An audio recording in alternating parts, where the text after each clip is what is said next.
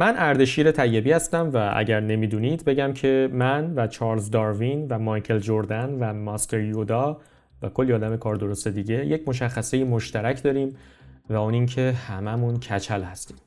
در 62 دومین اپیزود پادکست مختصر و مفید خواهید شنید که چرا موی ما انسان ها به خصوص آقایون میریزه و تاس میشه.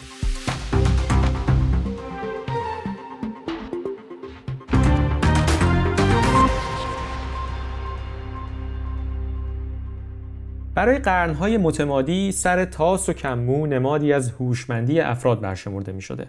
اما با این وجود بسیاری از افراد دوست ندارن موهاشون رو از دست بدن و اونهایی که تاس هستند هم بعدشون نمیاد که دوباره مو داشته باشن. بنابراین این سوال که چرا برخی تاس میشن و چطور میشه دوباره مو رو به سر برگردوند سوالیه که دانشمندها رو مدت هاست به خودش مشغول کرده.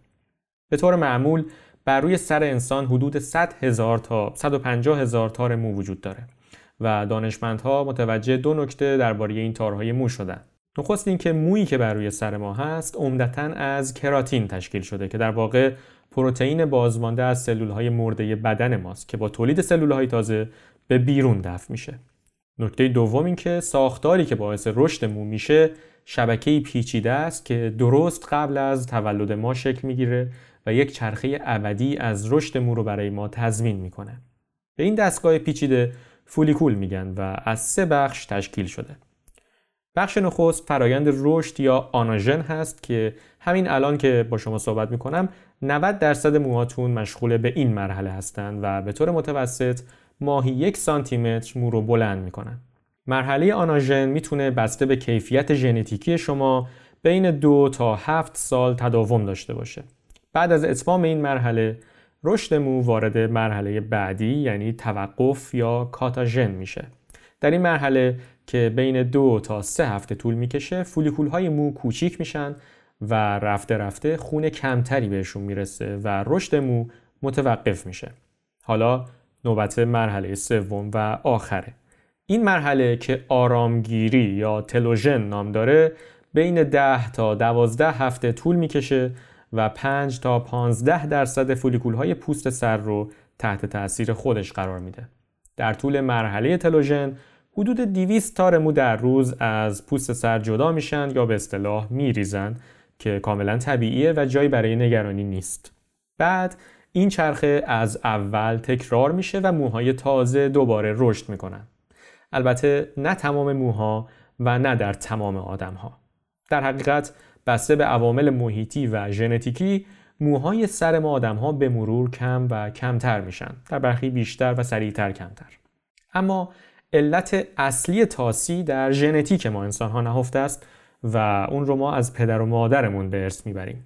اونایی که تاس هستند فولیکول های سرشون به شدت نسبت به دیهیدراتستوسترون حساسه که در واقع حاصل هورمون تستوسترون در بدن ماست. دیهیدراتستوسترون یا DHT باعث آب رفتن این فولیکول های حساس پوست سر میشه و موهای ما رو نازکتر و شکننده تر می‌کنه و کم کم به مرور زمان سر ما رو از مو خالی می‌کنه. طبیعتا چون هورمون تستوسترون در آقایون بیشتره DHT هم بیشتر تولید میشه و به همین دلیل آقایون بیشتر در معرض تاسی هستن. الگوی ریزش مو در آقایون هم که تقریبا مشابهه و معمولا اول از فرق سر شروع میشه بعد مو در شقیقه ها شروع به نازک شدن می‌کنه و در مراحل پایانی این پروسه سرعت بیشتری می‌گیره و در نهایت در بیشتر آقایون مو صرفا در محدوده دور سرشون باقی میمونه.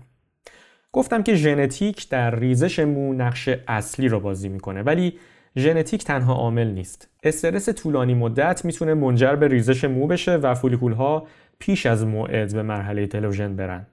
این اتفاقیه که برای بعضی از خانوم ها به خصوص بعد از زایمان میفته در برخی موارد هم فولیکول ها امکان برگشتن به مرحله رشد رو از دست میدن.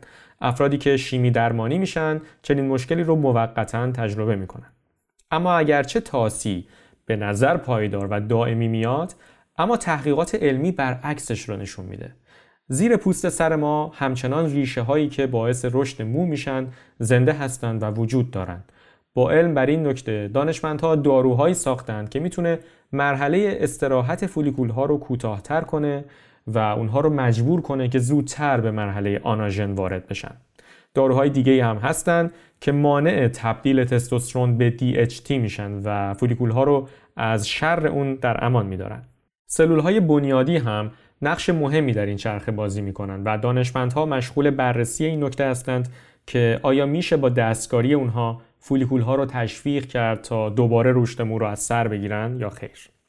اما به حال تا دانشمندها مشغول اکتشافاتشون هستند اگر موهاتون داره میریزه و یا همین الانش هم مثل من کچل هستید سرتون رو بالا بگیرید و از همراهی من و مایکل جوردن و مستر یودا لذت ببرید.